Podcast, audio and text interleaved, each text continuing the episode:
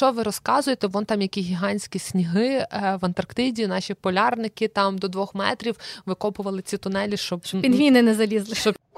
Перепрошую, добрий вечір. Тут треба оце зробити. Давайте. Ну я так не роблю, звісно. Вас підтоплювало, а тепер ЄГС вас не підтоплює. Ну подивіться самі угу, переваги. Угу.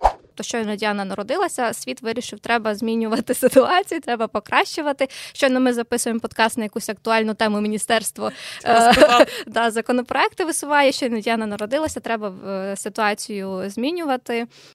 Це було зроблено в перший день, і всі такі: о, клас, буде дуже амбіційно, прикольно. Після цього такої. І я теж бачила в кінці, як в останній день в павільйон е, Об'єднаних Арабських Еміратів завозили величезний торт. 9 липня 2023 року в силу вступив закон про управління відходами. І знаєте, що змінилося? Нічого. Давайте будемо ну по-серйозному розмовляти. Став... Ну вже дивитесь, підпишіться. Ви слухаєте подкаст Поясни за еко. Тут Лєра і Діана простими словами розповідають про екожиття або непростими буває і складними, і взагалі просто вмикайтесь. Любі друзі, дорога родина. Останній в цьому році, але ви почуєте вже в 24-му році епізод Поясни за еко з нашими підсумками, з нашими висновками, з основними подіями, які відбувалися цього року. Буде сумно може трошки весело, чесно скажу. Ми пробували. Ми пробували знайти якісь веселі епізоди. У нас навіть є переписки, я вам скрін не додам, звісно, але в нас є переписка, повірте на слово. Я додам. Може, в істориках, та е, що ми пробували знайти якісь такі цікаві веселі епізоди. Не дуже багато вдалося. І просто якщо ми порівнюємо те, що в нас було, наприклад, там в 21-му році наш був рекап, тоді було дуже багато різних двіжів. Був діджитал одяг, були кросівки з Німеччини з гуманітарки у Мостиськах, було багато різного. Ми пам'ятаємо в нас е, наш воєнний сезон 20 е, до кінця 22-го року, коли прям два епізоди Лєра по місяцях все розписала. Це прям був. Так, це була дуже детальна хронологія. Це, ну, по-перше, давай будемо відвертими. Для нас був шок, е, так. було дуже дуже багато подій, і ми так якось вже в то війшли, і вже довелося так. розділити цей довгий епізод е, на дві частини. Довоєнний, ти правду кажеш, це як взагалі зовсім інше життя і все. Угу. Ну, давай за справедливості заради. Ми знайшли позитивні новини. Ну але е, е, ми, зробивши висновки з попереднього рекапу, зрозуміли, ми не хочемо так. таке саме писати так. цього року і вас прям нагружати. Бо у нас взагалі закінчення року якесь таке дуже серйозне видалося. У нас було угу. дуже багато. Ми вже хотіли добити наш сортувально-переробний серіал і відпустити О, його. Е, саме важливо вам розповісти і далі йти вже в назад в нашу нішу лайфстайлу, попередження і кліматичних uh змін щось що набагато ближче, але ми розуміли, що важливо і про сортування так. Е, пояснити детальніше. Е, але ми не хотіли робити вже такого детального цього року і почали шукати позитивні новини. Вже не треба такого фаталізувати всю цю річ. Та ми живемо в, в лайні повному, але всі новини і події, які ми згадували, мають різні сторони, різні боки, були і перемоги. Так, обов'язково. Так, але якщо говорити про е, новини позитивні, то таке враження, що всі вони стосуються тварин. Ну, Тобто е, там рекордна кількість фламінго в Тузлівському лимані, чи не знаю, народився якийсь унікальний пелікан. Коні Проживальського в е, Чорнобилі. Так, або там ще якийсь відновився, я не пригадую вже якийсь вид, чи там врятували стільки-то тварин. Тобто, якось uh-huh. всі найкращі новини, чи постійно це от в народження пінгвінят на станції да. біля станції Академік Варнацький з Антарктиди постійно ми дивимося то на чоленів, то на Бузьки, пам'ятаєш, оця стрім з гнізда бузьків був. Так, ой, це прекрасно. Я за цим слідкувала. Да. Це було чудово, да. особливо в коментарях деяких е, блогерів можна було слідкувати. Це просто вогонь. Тобто, та, але це не якісь такі новини, що ми давайте будемо. Ну, і ми не ТСН погодься. Е, теж е, погоджуся, та. Тому ми виокремили так. буквально декілька Таких прям вагомих так. подій і е, новин, які були цього року в саме екологічній так. тематиці, бо тематику ми свою якби ніде не відміняємо, але спробуємо розказати вам цікаво і лаконічно. Ну, подивимося, як все вийде, але попробуємо. І тоді рекап починаємо з великої події, яка відбулася міжнародної кліматичної конференції, де Україна презентувала і говорила про збитки, завдані довкіллю, і з них якраз і почнемо. В нас другий е, рік уже триває повномасштабне вторгнення Росії на територію України. І попри те, що ми втрачаємо людей, найкращих насправді з людей, і на цьому місці я закличу донатити на сили оборони, підтримувати по можливості. Якщо не можете закинути репостіть збори, репостіть інформацію, тому що це дуже важливо, і саме завдяки силам оборони ми маємо можливість записувати і знаходитися тут. Інша сфера збитків, які ми маємо, це збитки завдані довкіллю. Тобто, в нас зараз триває екоцид, Росія продовжує вбивати природу, і є вже дані про те, наскільки все погано. І переходячи потім до наступної події міжнародної кліматичної конференції, ця тема була однією з найважливіших. Про збитки, завдані довкіллю, про е, викиди від е, різних військових операцій, кому зараховувати, як зараховувати. Цих збитків дуже багато. За два роки сукупу, сукупно було викинуто в атмосферу більше ніж 150 мільйонів тонн вуглекислого газу. Якщо говорити про Україну, про наші викиди, то це близько 50 мільйонів е, тонн е, СО2 за рік. Ми тільки про СО2 говоримо там, що метан і інші парникові гази, але це втричі більше ніж ми викидаємо за рік. Тобто те, що ми викидаємо, плюс е, ще ці викиди, і це ну дуже багато, дуже посилює зміну клімату. Про це ми поговоримо трохи пізніше. Бо з однієї сторони мені якось задало запитання під моєю історикою однією, як ти пов'язуєш е, зміну клімату і воєнні викиди. Насправді пов'язано, тому що одне каталізує якби інше, і інше погіршує те. Тобто це все дуже зациклено. Уроборос, привіт. І ці збитки, які були завдані, е, крім того, що є викиди, є ще окупація, є ще вирубка лісів лісів, є ще знищення водно-болотних угідь. І станом на зараз, ну не на зараз, на два тижні тому, 832 е, тисячі гектарів лісів зараз знаходяться на окупованій території або у зоні бойових дій. Також 600 тисяч гектарів боліт. Зараз знаходяться в окупованій зоні або територія бойових дій, і близько 460 тисяч одиниць бойової техніки вже було розміновано. Ми уявляємо собі, скільки ще зараз е, заміновано. Україна зараз офіційно е, є найзамінованішою країною світу, і близько 30% території зараз е, або окуповані, або заміновані, або ведеться бойові дії. Це ну дуже велика площа.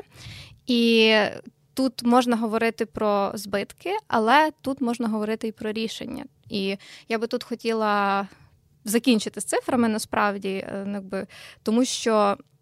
Багато цифр, це все можна подивитися на сайті міністерства. В описі у вас є вже посилання, і хотілося сказати, що, попри те, що відбувається е, екоцид, попри те, що відбувається геноцид, ми ці жахливі речі можемо спробувати перевернути і використати для себе яким чином е, є такий проект е, був представлений на Венеційському архітектурному біоналі цього року, який називається «30%».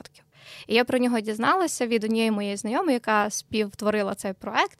І в чому він полягає? Він полягає в тому, що і так зараз 30% України або заміновано, або під е, окупацією, і після деокупації ми не знаємо, що там буде.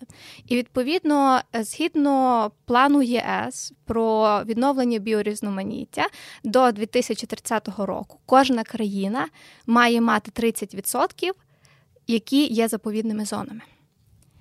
І саме тому є пропозиція цю територію поки що зробити заповідною. І в рамках відновлення цієї території дивитися, що і як, наприклад, Чорнобиля. От ми зараз бачимо, що відбувається у Чорнобилі. В Чорнобилі відновилася флора, відновилася фауна, поки немає людської діяльності. І тому і така пропозиція, що як е, мінімум, це є збереження ресурсів, як максимум убезпечення людей, тому що розмінування це дуже тривалий вартісний процес, і так само він супроводжується е, смертями. Цю територію дослідити і поки що зробити її заповідною. До 30-го року, звісно, ми не можемо це зробити, і будемо дивитися, як буде розвиватися ситуація, коли настане нарешті перемога, якою вона буде. Але як можливість подумати в цьому напрямку, як на мене, це дуже цікаво і дуже важливо. У вас теж вже є посилання на. Е, саму інформацію. Там є чотири відео і відповідні тексти. Е, це були. В рамках цього проекту були е, опитані науковці науковиці, які ну висловлювалися про це. Було звісно про каховку, про водно-болотні угіддя, про ліси, і як це можна все зробити. Тому в цьому контексті подумати в напрямку заповідання певних територій, я думаю, що дуже важливо, як одне з можливих рішень, принаймні на частину території. Це був український павільйон на Венеційському бієнале архітектурному, але український павільйон вже вдруге е, відбувається і створений на міжнародній кліматичній конференції КОП 28 яка була цього року у місті Дубаї. І на другому тижні конференції була присутня я особисто як представниця української кліматичної мережі. І в павільйоні дуже багато чого обговорювалося. Взагалі, цей рік для мене був дуже особливий, тому що я слідкувала дуже активно за самими перемовинами.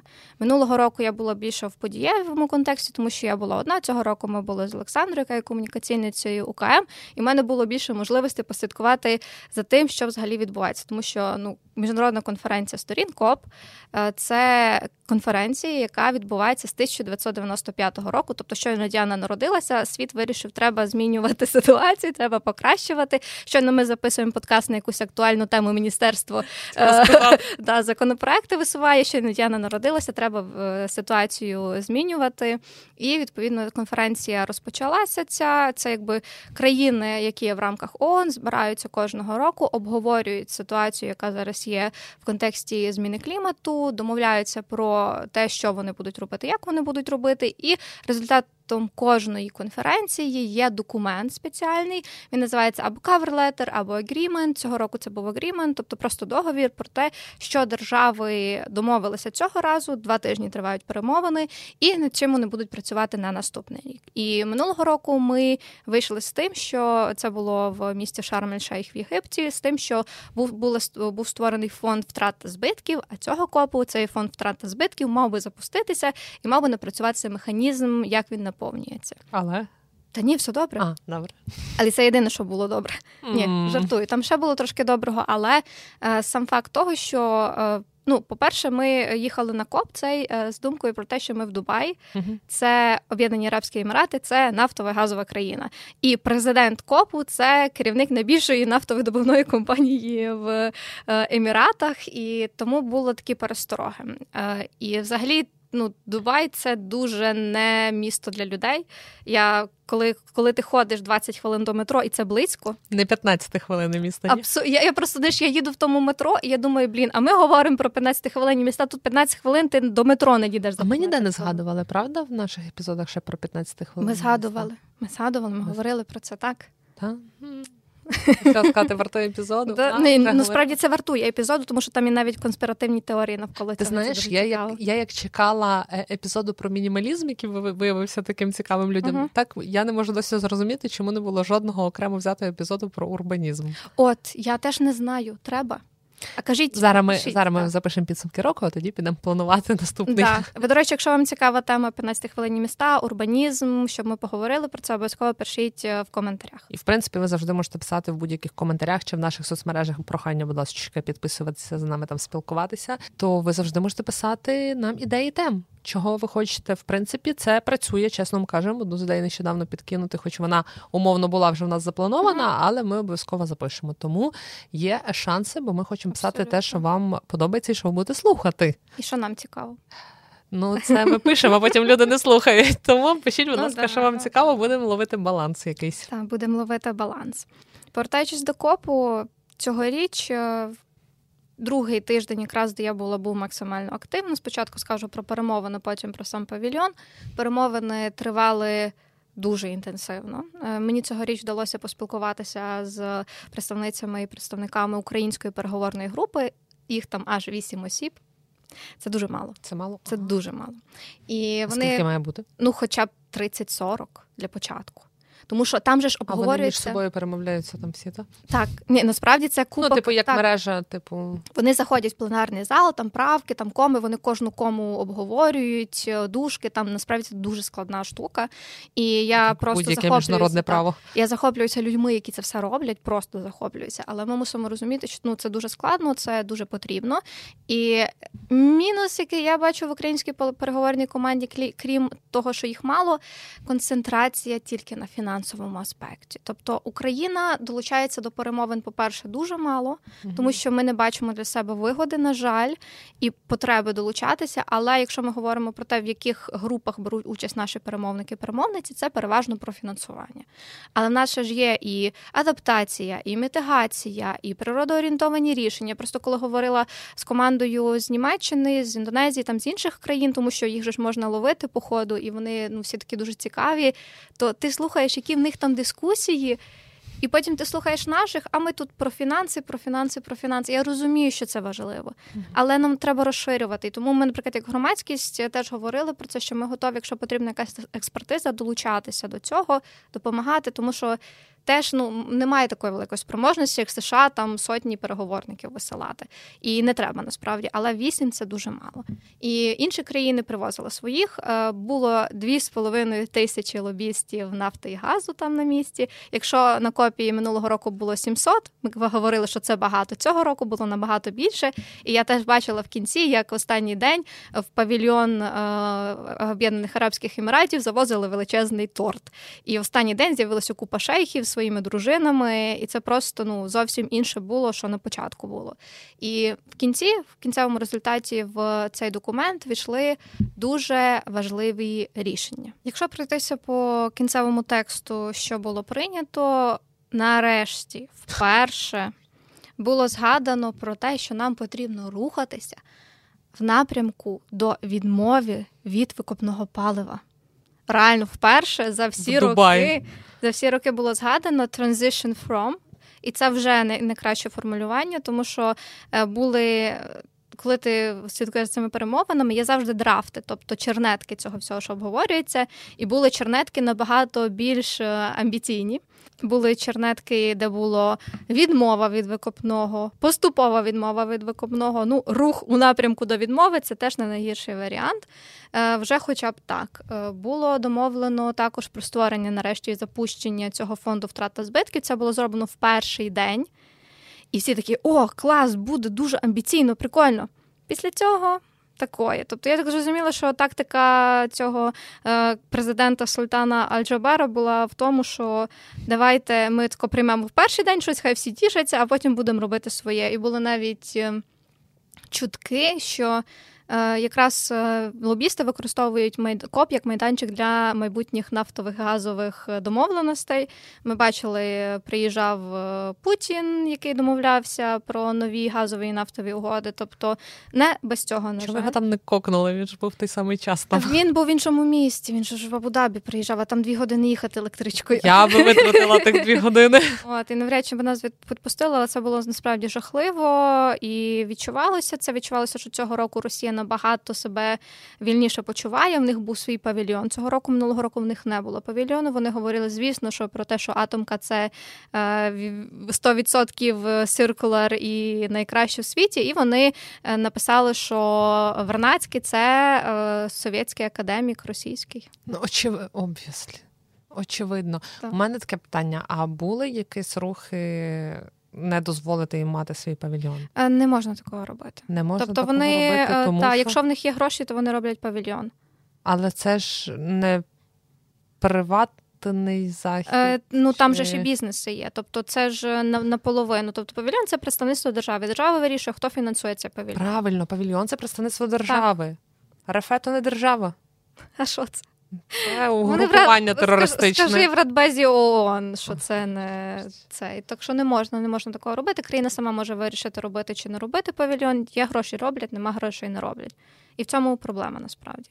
Але в них був павільйон, у нас навіть були спроби невеличких диверсій, але все одно теж заборонено. Це е, регламентом і правилами не можна зривати події. Тоді в тебе можуть ти можеш зірвати події, але в тебе можуть забрати бейдж, і ти можеш потім наступні роки е, не мати права входу на коп. Тобто, це це насправді дуже дуже сумно, коли ти хочеш щось активно робити. Тому марші, наприклад, е, це те, що може змінювати, або там якісь інші події і ставити, пробувати питання.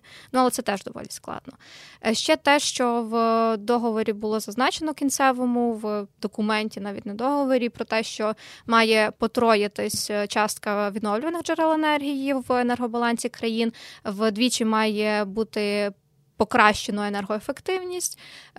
Е, Стосовно гендерно чутливої риторики, там дуже мало було, тому що ну дуже складно насправді е, враховувати там жінок, дітей, е, потім людей indigenous people, тобто це є люди корінні народи. Хоча попередньо був є ще один коп, до речі, є коп з біорізноманіття. І той коп з біорізноманіття в грудні 22-го був якраз 15-й коп з біорізноманіття. І на цьому копі е, була прийнята така е, кунмінсько-монреальська глобальна рамкова угода про біорізноманіття, про відновлення біорізноманіття. І в цій угоді було вказано, що і закріплено нарешті, що корінні народи це люди, які мають ем, досвід і мають всі практики з збереження біорізноманіття, зокрема в контексті боротьби зі зміною клімату світу, тому що, хоча корінного населення у нас тільки 5%, але вони відповідають за 80% флори і фауни і за збереження. Тобто вони мають всі ці практики. І ми, наприклад, як громадськість, йшли на КОП е, і дивилися, моніторили політику, зокрема України з врахуванням цієї угоди, е, тому що в наше ж теж є корінне населення, наші кримські татари, які цього року теж я дуже рада, що були присутні. Були навіть дві події, де вони говорили про окупацію Криму, про екоцид, і дуже важливо чути їхні голоси, тому що це теж е, може цинічно прозвучати, але це теж частково інструмент наш, тому що е, політика зараз все про Палестину, і я розумію, чому.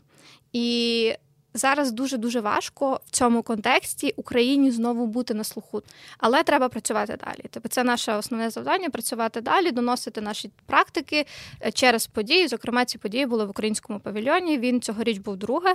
Була велика площа 140 метрів квадратних. Була дуже гарна експозиція. Теж можете почитати на сайті. Були три частини. Перша частина це є е, такий будиночок, затоплений, е, те, що було наслідок підриву Каховської ГЕС. Інша частина була, як ми е, вирішуємо проблему. Зокрема, побудова найбільшої в Європі в перспективі вітряної Телігульської е, вітрової електростанції, що робить зараз ДТЕК.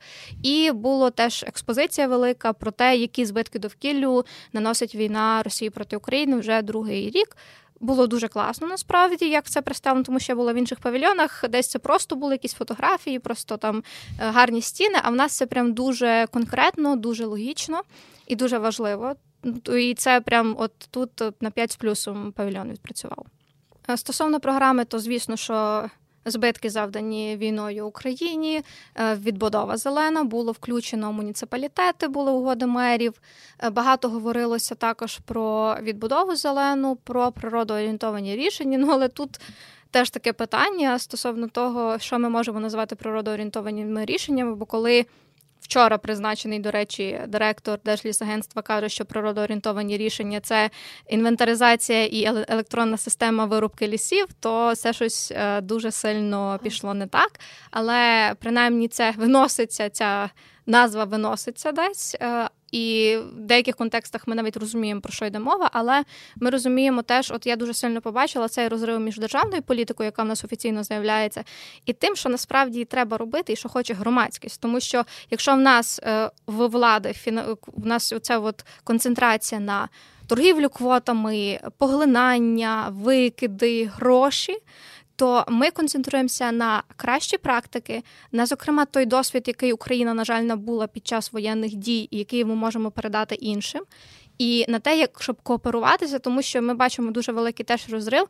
Європа про нас знає, Північна Америка про нас знає, але є ще дуже багато країн, глобального півдня, це Африка, Латинська Америка, які про нас або майже нічого не знають, або знають дуже мало, і з якими ми теж, зокрема, через цей інструмент корінних народів, можемо співпрацювати. І в нас є дуже багато цікавих практик, які ми б могли ділитися, але ми цього не робимо. Чому я розумію, що в нас є дуже мало сил? От переговорена команда, вісім людей, міністерство, мало людей. Е, Колеба почав їздити трошки африканським континентом, ну але це теж потрібно час і потрібно сили на це все. І розуміння зрозуміло, що концентрація зараз буде на тих, хто і так нас підтримує, щоб вони не перестали нас підтримувати. І тут питання, як знайти цю можливість, і тут мені здається, якраз роль громадянського суспільства важлива, тому що навіть якщо в нас різні думки і різні позиції, на копі ми виступали з єдиною позицією, що Україна зараз в стані війни на нас напали, ми працюємо, але нам потрібна допомога і підтримка. І так воно і було. І ми показували збитки, ми показували напрацювання, ми показували рішення, і це дуже важливо. Саме тому виділяти кошти на павільйон дуже потрібно. І це на брифінгу говорив теж міністр після цього е, на завершальному, коли він вже в Україну повернувся. Що вони вже зараз починають працювати з державним бюджетом, щоб виділити кошти на павільйон, тому що це з однієї сторони не першочергові видатки, але насправді це першочергові видатки, тому що позиція України в світі вона має бути почутою. І ми будемо працювати з міністерством так, тому що цього року нас нарешті запрошували на підготовку подій павільйону раніше. Ну то тільки-тільки почало це все запускатися. Наступний рік я думаю, це теж буде, тому що в них теж не вистачає своїх сил, щоб покрити це все. І ми будемо старатися трохи свою повістку е, вносити і трохи змінювати вектор не тільки надайте а і на те, що ми, як Україна, можемо запропонувати. Це так, якщо коротко, довго описала КОП. Ну нічого, коротко довго, але по-перше, це цікаво. По-друге, ми маємо можливість перших уст, власне, тому що Діана там якби побула, а не тако десь в інтернетах в, гуглах не читала. І ми не будемо приділяти ну, окремого епізоду, бо ви не будете дивитися і е, слухати. Так, я так вклинюся. Якщо вам цікаво почути, що відбувалося там активно, ми в українській кліматичній мережі так. підготували подкаст, який називається Копкаст. Там я начитую матеріал, тому в принципі можете навіть нічого не зміниться, якщо ви просто будете слухати. Там щоденник, всі 12 днів, коротко про основні події. Все в описі. Все Абсолютно. Діана важливе про коп залишить залишить в описі. Сьогодні буде дуже багато посилань. Добре, давайте я.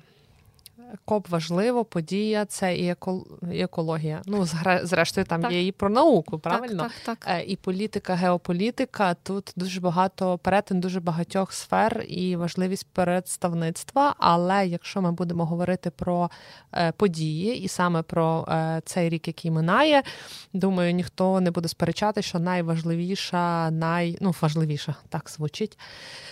Найкричущіша, найбільша, найрезонансніша, найжахливіша е, подія в екологічній тематиці, яка була цього року, це підрив Каховської ГЕС.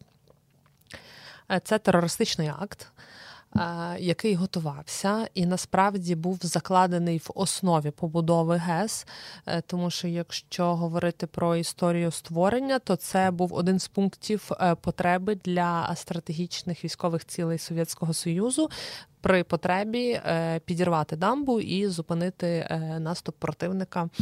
Це ми говоримо тоді про їхні е, кавказькі історії, але зараз ми не будемо ні в військову, ні в політику заходити. І, взагалі, ну нема таймінгу в підсумках року, але ми вже ми, звичайно, вас питаємо. Ви пишіть в коментарях, чи вам цікава ця тема глибше, але скоріш за все вже погодили, що запишемо окремий епізод, угу. тому що це є подвійний екоцит насправді. Так те, що Совєтський Союз зробив в 50-х роках, і те, що відбулося цього року. Е, ну тобто, створити, знищити, створити, знищити ну не можна так з нами. Е, в ніч проти 6 червня е, Росія, російські військові, тому що роками воно робилося. Зробили те, одна з небагатьох речей, що погрожували, те і зробили. Вони підірвали Каховську ГЕС. Всі ми знаємо наслідки цього терористичного акту, жахливий е, екоцид, геноцид. Е, були страшні жертви. Затопило понад 140 кілометрів квадратних населених пунктів. Весь цей жах е, полився, відправився в Чорне море. Е, і тут насправді є декілька аспектів, які ми коротко зараз е, проговоримо, так? А е, багато і детально зробимо окремий епізод. Стосовно води, та? Тобто, першочергове, вся вода, яка була у водосховищі, пішла вниз по Дніпру разом з селами, і все, що на шляху у них було, все це поплило нижче, так? І ми розуміємо, що сам факт підтоплення це жахливі втрати втрати фінансові е, життя людей, ем, домогосподарства. Але якщо ми говоримо про екологічну складову, то власне все, що містило в собі та земля, домогосподарства і так далі, все це пішло по тим, що нижче, і далі напряму в Чорне море. Стічні води, будь-які хімікати. Бути військова канцерогени, техніка. військова техніка. Ми розуміємо, що далі вниз це окуповані території.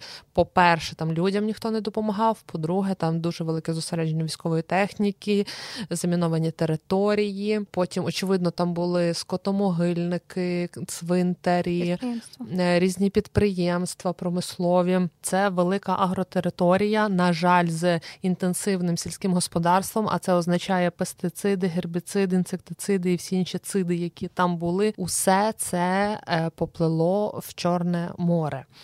Гарна новина.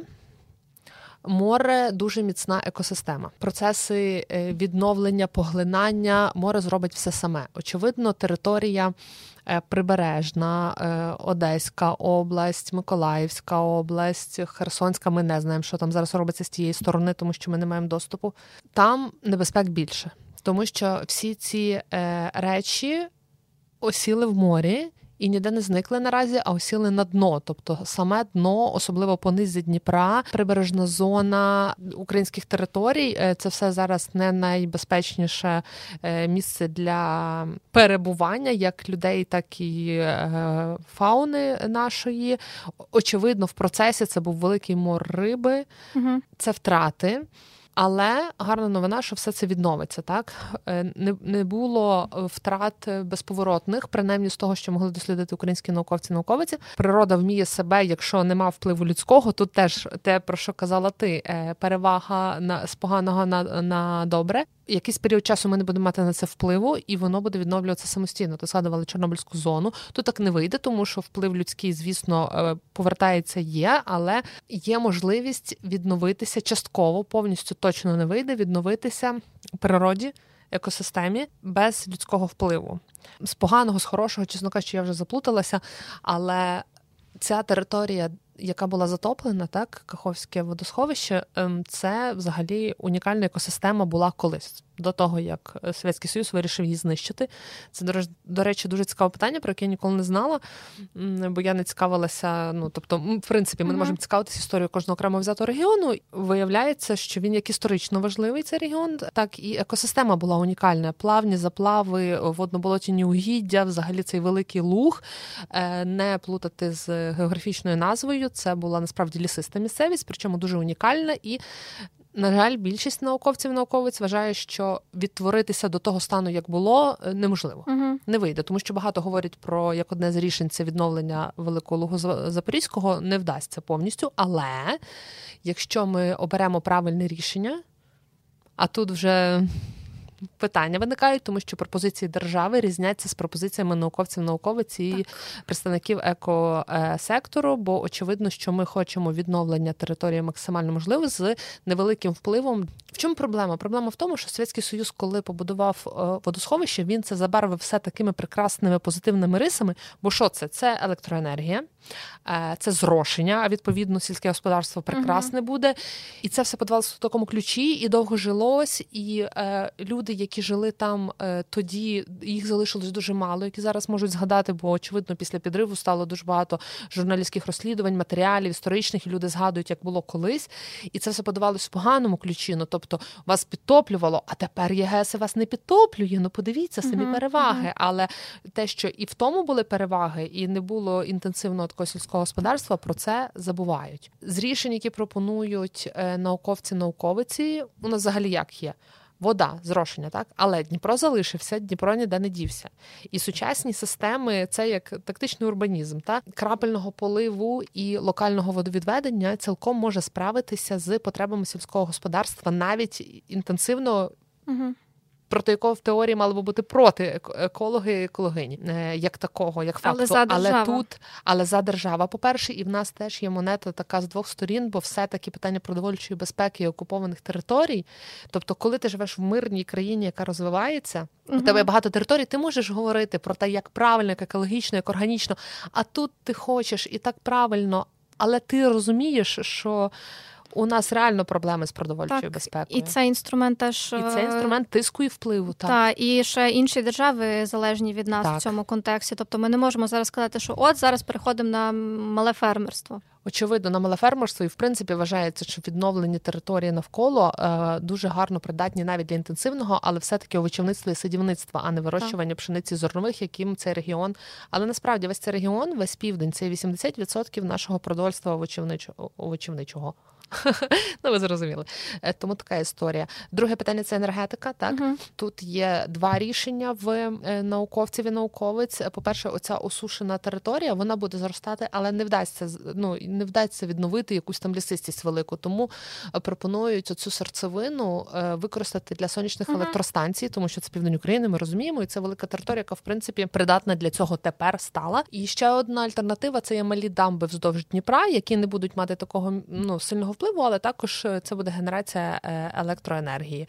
Ну і е, останнє це сама ця екосистема. Очевидно, рішення людей, які щось розуміють і хочуть кращого нашим екосистемам. Це максимальна спроба відновлення великого луга. В нас не вийде відновити. Це був реліктовий ліс. Ну тобто, великий uh луг, назва просто це була лісиста місцевість.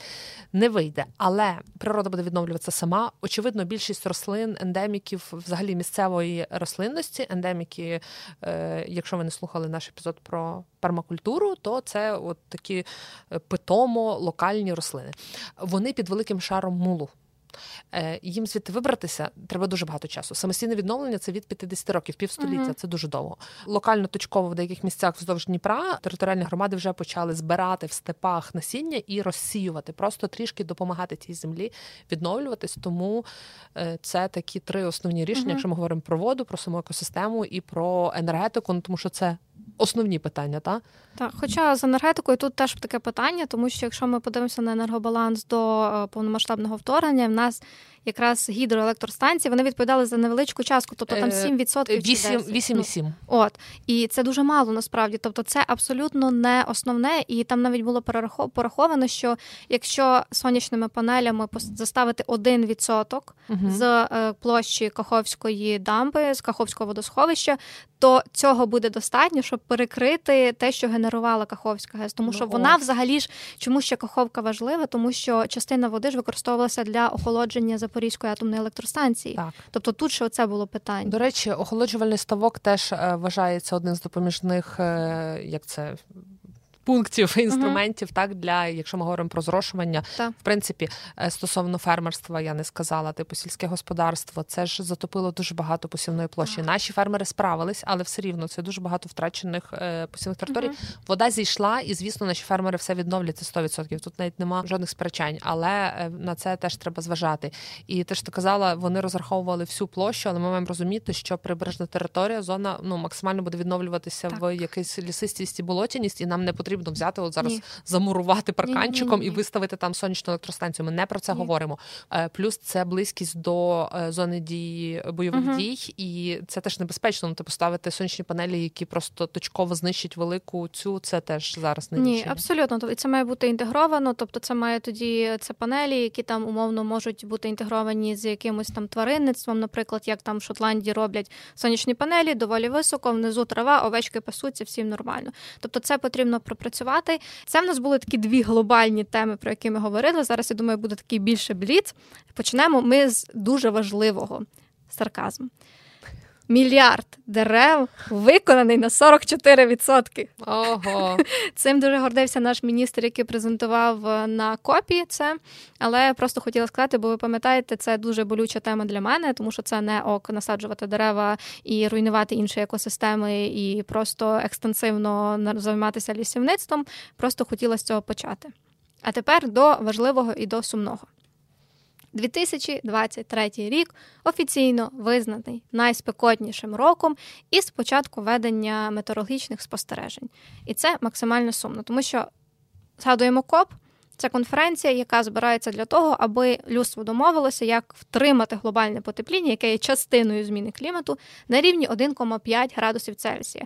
І 1,5 градусів Цельсія це не те, що в нас літом буде 15, е, не 15, а 16,5 градусів, а те, що на кожен 0,1 градус це плюс один теплий день. Тобто 1,5 градусів це плюс 15 днів літа, скорочення зими, скорочення осені, скорочення сезонності. Це все дуже складно і дуже не ну нам не потрібно. І основне це відмовитися від використання викопного палива, тому що антропоген, антропогенний вплив, антропогенні виклади це 80% майже е, чому наш клімат так стрімко і так активно змінюється з початком промислової революції. І, взагалі, з 2011 по 2020 рік визнана найтеплішою, найспекотнішою декадою десятиріччям е, за період ведення метеорологічних спостережень, а 23-й рік вже влітку. Та взлітку, влітку, взимку, восени, в усі чотири пори року спостерігалося потепління в середньому всій планеті на рівні 1,4 градуси Цельсія і 2 дні в році. Це було 17 листопада, і ще один день в листопаді я забула записати собі, який було потепління на 2 градуси. І ми, коли говоримо про різницю потепління на півтора градуси і на 2 градуси, наведу дуже простий приклад. Коралові рифи. Хоча для нас це не так актуально, але якщо ми е, залишаємося на рівні півтора градуса, то зникає 60% біорізноманіття і коралових рифів. 2% це є 99% біорізноманіття і коралових рифів. Так само є дослідження екодії, які вони робили два роки тому. Вода близько називається. І якщо ми залишаємося на рівні 2 градуси плюс, то до 2100 року ми не доживемо, але наші нащадки доживуть. Е, в нас затопить чверть Одеси, половину Миколаєва, а ще майже 400 населених пунктів України. Тому не думайте, що нас це умине. І в Україні взагалі е, у нас вже потепління на рівні 1,2 градуси спостерігається дуже активне, і в нас вже сунулися е, наші кліматичні зони. На 300-400 кілометрів на північ вже все піднялося, тому мій дід спокійно вирощує хурму, інжир і все на світі. На Закарпатті на Закарпатті. Абсолютно ну, серйозно, у нас субтропічний так, клімат. І Крим, воно раніше було і так таке, але зараз воно набагато інтенсивніше, і Україна якраз потрапляє в перелік країн, де потепління відбувається дуже інтенсивно. В кінці жовтня в Ужгороді розцвіли сакури. Так. Другий раз відчули весну. Ну це погано, тому що е, через те, що погода вона не виходить. Нормально циклами, як у нас було зараз. У нас е, ніби зима ж, якби, uh але в листопаді було набагато більш сніжно. Зараз доволі весняно, тому природа прокидається. Сьогодні плюс сім. Ми записуємо 27 27 грудня. грудня. Тобто це дуже погано, тому що природа думає, що вже весна так. прокидається, потім заморозки, все замерзає, і це дуже погано і для посіву. Якщо в нас всього. досить такий помірний клімат, ну поки що ще досі, так. так ми в помірному кліматі, і ми не відчуваємо дуже сильно оцих от і тому тому нам якось умовно байдуже, на жаль. Але, наприклад, на планеті є точно одне місце, по якому ми можемо побачити дуже разючі зміни. Та тому що коли ти в постійному нестерпному холоді, холоді нереальному для наших уявлень, так і говоримо це про Антарктиду, то у нас був цілий епізод про Антарктиду. Так. Запрошуємо послухати. Дуже цікаво. Дуже цікаво, але буквально пару е, цифр від uh Українського антарктичного центру, які вони видали нещодавно. Та? Якщо ми говоримо про літо, і ми уявляємо спеку і пляжі, то в Антарктиді літо це прям холодно. Це, умовно кажучи, прям дуже холодно, як наша така нормальна зима. Але станом на зараз це як зима і у нас зараз. Тобто зафіксована температура антарктичного літа 8,7 градусів Цельсія в Антарктиді це ну це насправді нереальні цифри, тому що е, попереднє найвище значення було в 1965 році, і це було 5,6 градусів Цельсія. Але зимові температури більш е, ну так вагомо можна зрозуміти. Значить, найнижча температура повітря цього року, ну це 2022, е, uh ні, все правильно, цього року, бо це літо. На, Наше літо, антарктична зима, пам'ятаємо, у них все навпаки. Е, то це була температура мінус 13,8 uh градуси Цельсія. У 1958 році ця температура складала мінус 43, 3,3 градуса. Тобто це ну нереально. А я мінус 13,8 пам'ятаю ще кілька років тому у нас. Тобто, це зрозуміла температура uh для зими нашої була. Так. Нещодавно ми згадували, що ми ходили в легеньких пальтах цього року в кінці жовтня. А я пригадую це. Не буду рахувати скільки років тому, наскільки я стара. Але як я в кінці жовтня, це вже осінні канікули в школі, я на ковзанах навколо дома по трамбованому снігу каталася. Пам'ятаєш, а зараз було... сакури цвітуть. Там були якісь е, це в 12-й, здається, був рік перед майданом, коли п'ятниці були шалені снігопадами. Три чи чотири п'ятниці були, і було дуже холодно. Тоді я пам'ятаю, коли так. цей сніг був. І з того часу дуже сильно все змінилося. Це рахує ну 10 років пройшло, і реально оця декада. Ми дуже дуже відчуваємо. От згадайте ті, хто такі старі, як ми. От згадайте як початок, та як ми. Я вже теж можу декадами говорити. Е, То згадайте, як це було колись раніше. Пам'ятаю, як я в школу ходила через кучугури снігу. Зараз так. діти бачать сніг явно не кучугурами. До речі, про кучугури, що я хотіла сказати, тому що точно бачили всі ці зображення і скажуть, що ви розказуєте. Вон там які гігантські сніги е, в Антарктиді. Наші полярники там до двох метрів викопували ці тунелі, щоб пінгвіни не залізли. Щоб пінгвіни не залізли. Щоб добратися до ноосфери, і е, треба розуміти, що це теж аномалія, тому що через е, не характерно тепле літо, велика кількість вологи утримувалася просто в повітрі, яка просто потім випала в сніг. Це не означає, що от такий сильний сніг у нас також зараз тепло, але ми вже цілий тиждень потерпаємо від шаленого вітру. Угу. Це все аномалії, це все щось таке, що не характерно. Тобто вітер, який зносить, але без снігу, хурделиця характерна для зими. Теплі вітри ні. І це ну, це не є норма. Це дуже сильні вітри. Ми не говоримо про якийсь подув вітерця. Ми говоримо, ну, в мене на районі смітники зносить, і ми їх постійно пробуємо фіксувати. Не зносить на вулиці. Ну, людину то, то, то та. Оці от розмови про мінус 0,5, 1, 1,5, якісь таке виглядає, так. нічого не ясно. Так. Типу, що що ви говорите? Пам'ятаємо, що ми говоримо не про погоду, ми говоримо про клімат. клімат. Ми говоримо про цілу планету, так. про нагрів всієї планети. Так, У нас теж є великий епізод про зміну клімату. Здається, третій. Він по, по рахунку був там звук жахливий, але дуже Нормальний. детально. Там звук терпимий, Діана хотіла сказати.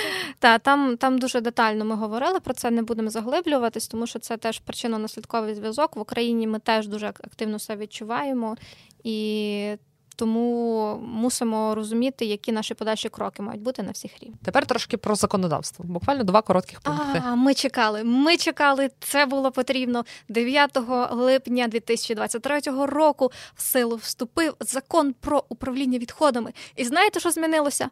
Нічого. Ну, майже нічого да. Тому що рамковий закон це просто рамки, і щоб він запрацював, мають бути дуже багато нормативно-правових підзаконних актів, які пояснюють те чи інше. І що ми маємо зараз? Ми маємо зараз який закон, який е, про обмеження обігу одноразових пластикових пакетів, який був ще прийнятий до е, вступу в дію рамкового закону. Нас далі на обговоренні закон про упаковку відходи упаковки. От буквально вчора, 26 грудня, після того як ми записали епізод е, і випустили наше міністерство, запустило обговорення.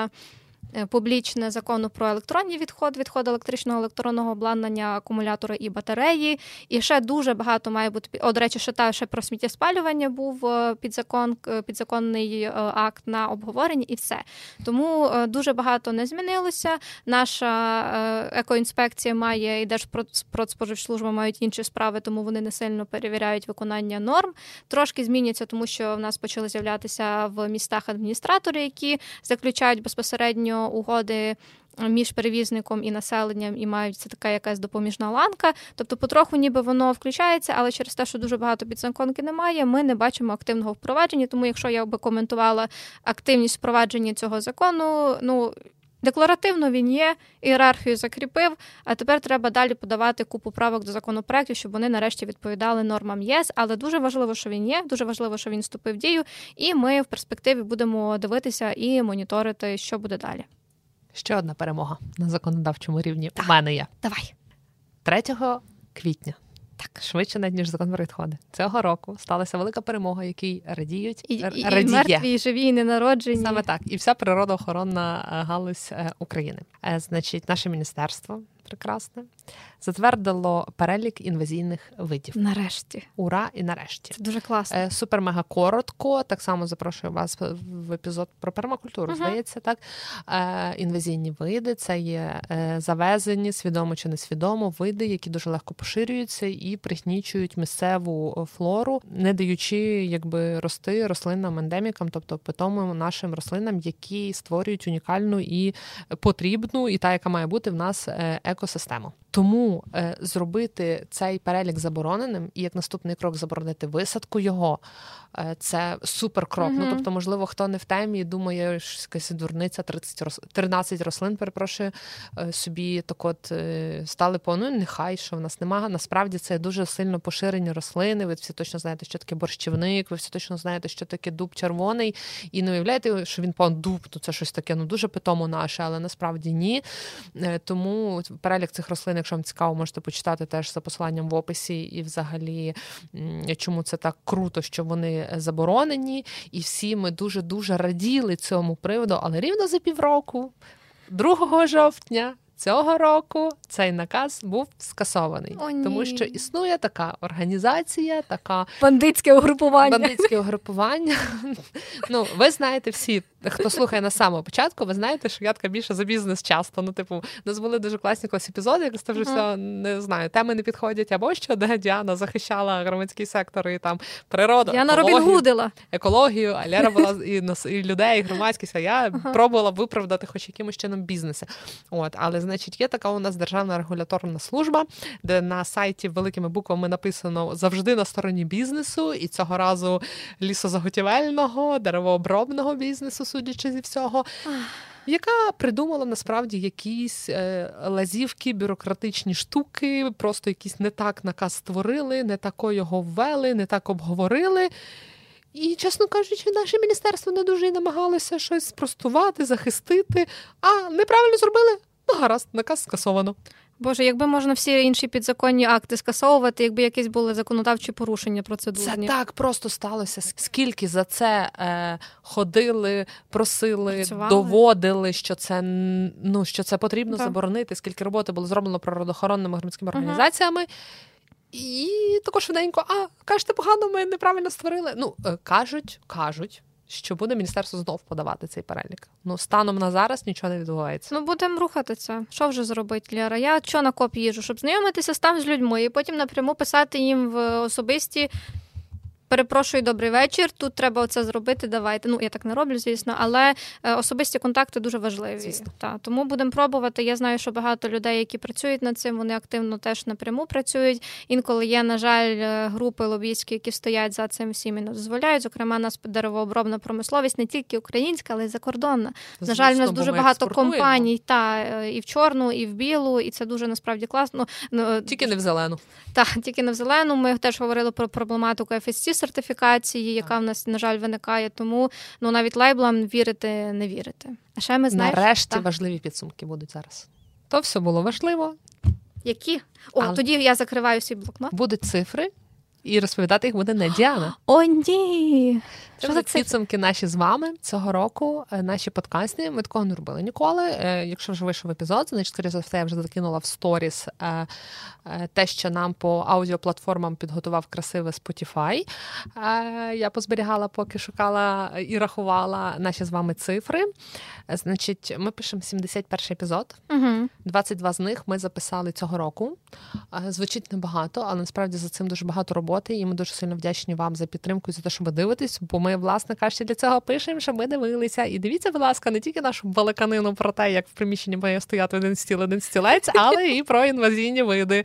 Це теж цікаво. Ми дуже стараємося. Пишіть, хочете критикувати, критикуйте е, конструктивно, будь ласка. Кажете, що у нас багато внутріків. Дивіться, останні три епізоди жодного жарту про Бійонсе.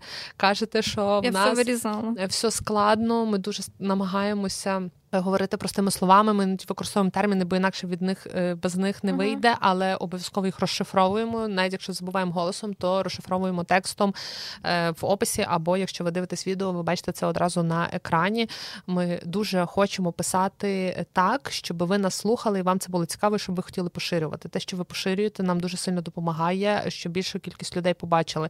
Воно звичайно весело е, в соцмережах виривати з контексту шмат, ловити купу лайна, але заодно і приводити дуже багато аудиторії, але ага. дуже часто вона не цільова, і це дуже мило, що якийсь один там е, шорт чи рілс подивилося 5 тисяч людей, але толку з того ну кілька лишиться. Але ми раді і тому, що ми в такий спосіб ну даємо себе показати двом-трьом людям, навіть новим, які залишаться з нами на е, довше. І ми дякуємо вам в спільноті, ті, хто нас слухають або з самого початку, або доєдналися на якомусь етапі і активно залишаєтеся з нами. Це насправді найцінніше, що ми маємо. Сто відсотків. Значить, якщо ми говоримо про подкаст-платформи, станом на сьогодні 85% е, слухачів прийшли до нас саме у цьому році.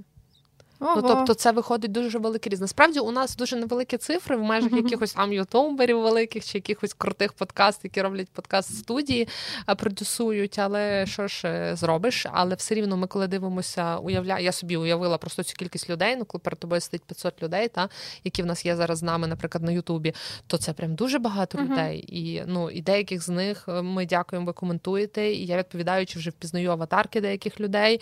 Та є дурацькі коментарі. Вибачте, будь ласка, за таку прямоту, але ми ми дякую за всі коментарі вам. Так по версії Spotify Вгадай, який найпопулярніший епізод цього року. Про мінімалізм. Ні. Про шмотки. У нас не було Ні. про шмотки. Про шмотки цього року не було. Про що? А, 10 речей, точніше 15 року, які ми не купуємо більше. Розуміємо, вам подобається лайфстайл контент. Це ми зрозуміли, тому що ви любите дивитися, що нам не подобається. Ви любите дивитися що про наші подобається? шмотки.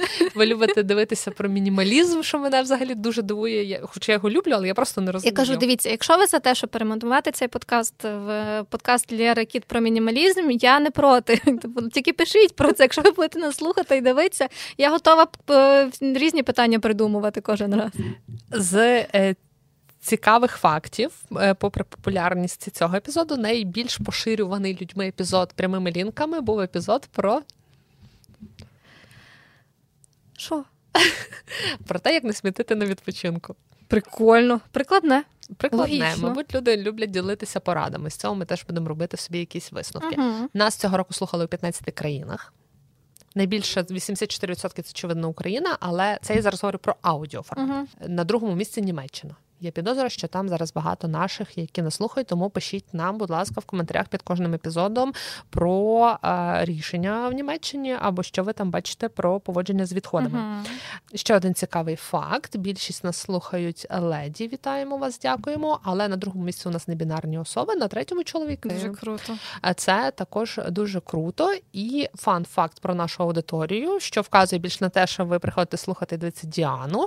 Е, це те, що е, на подкаст-платформах наша аудиторія дуже молода. Мені подобається, бо це означає, що молоді люди слухають подкасти. Це круто. І е, стиль музики, який слухають наші е, слухачі та слухачки, це рок і український це рок. Е, ну, я не знаю, прям про метал. Це метал, я впевнена. Такої просто... категорії там не було, був рок і український рок. Під український рок я трішки можу підписатись під е, загальну. Ну, хіба якісь люди нас слухають. Якийсь старий е, рок, який слухав мій тато, то можливо тут я ще якось втишуся. Але так, то друзі, якщо ви слухаєте джаз або поп-музику, пишіть в коментарях, друзі мої хороші. Якщо ми говоримо про Ютуб, цього року у нас було понад 20 тисяч переглядів. Так, це на жаль не багато, але але, але ми вже дякуємо, добре. бо ми ростемо дуже повільно і органічно, але ми раді, що ми принаймні ростемо. Тобто, в межах відсоткових цифр це прям супер великі цифри, але ми розуміємо, що хтось там має один одного відео перегляд мільйони. Ну так, але ми ж пам'ятаєш, ми завжди говоримо, що нам треба порівнювати себе тільки так, з тим, ми порівнюємо. Ми були а для нас то приріст по 200% там перегляди. Це понад півтори тисячі годин прослуханих з 516 е, наших підписників, підписниць, які в нас станом на сьогоднішній день цього року до нас прийшло 376. Тобто ми розуміємо. І більшість з них через епізод про мінімалізм, який завірусився. Да. Я дуже рада з цього приводу. Хочете, що ми запишемо ще один раз у рік. Ми один раз за сезон ми пишемо щось про мінімалізм. Звертать нам ще треба якусь тему таку. Е, насправді, якщо говорити про загально всі е, подкаст-платформи, то досі в топ 10 е, найбільш прослуховуваних епізодів за весь час перші чотири епізоди. Це найгірший так. звук. Я розумію, що тоді був сплеск, менше подкастів, і, мабуть, через це я не думаю, що це за цей рік все-таки. Але епізод знайомства з ну воно вже там десь внизу знайомство з нами ви, мабуть, нас вже так пізнаєте, але епізод про шмот досі топ-1. Ну, бо він фановий. Про одяг. Так, і епізод про зміну клімата третій. Правильно. е, він на третьому місці. Правильно. Тому та зовсім не мінімалізм. Як я помітила, в Ютуб аудиторія YouTube, більше та. цікавиться цією темою, ну, а подкаст аудіо якось слухають все ж до наших сміттєвих тем. Ну бо ти цільово заходиш на подкаст платформу, а Ютуб тобі відео про Фейгіна підкидає наше відео. І останнє погане про Ютуб. Що мене особисто категорично не влаштовує. Що? Я буду зараз з вами сваритися. 51 ціла і одна десята відсотка людей, які переглядають наш контент, на нас не підписані. Люди добрі. Алло. Що це таке? Я звертаюся до ваших. From the bottom of my heart. Ну, підпишіться. Вам, Ну, як вже дивитесь. Так, отут так клац, subscribe. Потім дзвіночок, щоб Ютуб вам. Дивіться, ви підписуєтесь тако на Ютуб і на наш інстаграм або Фейсбук. Ну, по-любому, десь вам нагадає. Або я в соцмережах, або Ютуб нагадає вам сам. Давайте будемо ну, по-серйозному розмовляти. Став. Ну, вже дивитесь, підпишіться. Нам приємно, вам не шкода. Ну, відпишитесь, скажемо якусь дурню, потім знов підпишетесь, як буде наступний епізод про мінімалізм. А най вже буде. Ми жартуємо, звісно, але ми будемо дуже вдячні. Ми вдячні всім, хто підписалися, так. Е, хто постійно слідкує. Не, не хочете добре, не підписуйтесь, вже слухайте, які лайкайте. От включили зразу лайк. Ну, заберете, я точно знаю, ви забудете. Але захочете, заберете, бо поміняєте на дислайк, нам все підходить, е, е, робіть все, що хочете. І окремий, звісно, окремий блок великої подяки е, людям, які досі нас підтримують вже довгий період часу. Вас не сильно прибуває, а будемо відверті, взагалі не прибуває. Але ми раді нашій маленькій крутій тусовці людей, які нас підтримують вже два роки. Більшість хтось рік, але є декілька людей, які з нами з самого початку і ця підтримка в кілька гривнів нам дуже сильно цінна, вдячна. Ви бачите цих людей майже кожного разу. Мало би бути кожного разу, але іноді у нас на нас нападає склероз, або ми записуємо такі довгі епізоди, що вже е, просто ну там вже на нема нас. куди. На, на, на нас. І саме най, найбільша група людей, яким ми вдячні, і вдячні не лише ми, а я сподіваюся, усі ми, ви і варіантів у нас інших нема, бо завдяки ним ми тут сидимо, пишемо, говоримо, посміхаємося. Сили оборони України, всі, всі, всі. Ми сильно велике вам дякую. Щоранку ви дякуєте силам протиповітряної оборони. Щодня ми дякуємо силам сухопутних військ, морська піхота, територіальна оборона, спецоперації, сили. Я все одно всіх точно не знаю, але пам'ятайте, що всіх і кожного не ЗСУ єдиними нас обороняє велика кількість людей, захисників та захисниць. Волонтерів і волонтерів. Е, волонтери і волонтерки. Дякуємо вам. Тому пам'ятайте, ви ми ж теж люди. Спочатку ми підтримуємо сили оборони, а тоді вже як у вас там якась крапелька таку пару копійочок, можна нас навіть одноразово підтримати. О, сподобався якийсь епізод конкретний. От про мінімалізм. 5 гривень кіло. Я тако рахую. Вийшов епізод про мінімалізм. Я рахую гривні, які ви кидаєте на нашу банку окремо не обов'язково підписуйтесь. Так. Ми є на Баймія Кофі, ми є на Patreon. У нас є банка для одноразових е, ваших донатів. Вони можуть бути умовно регулярними, регулярними або е, одноразовими. А волонтерів, волонтерів, будь ласка, підтримуйте. Не маєте можливість, але повірте, ну я не вірю. Я вірю, що навіть одну гривню, можливо, комусь соромно, не потрібно.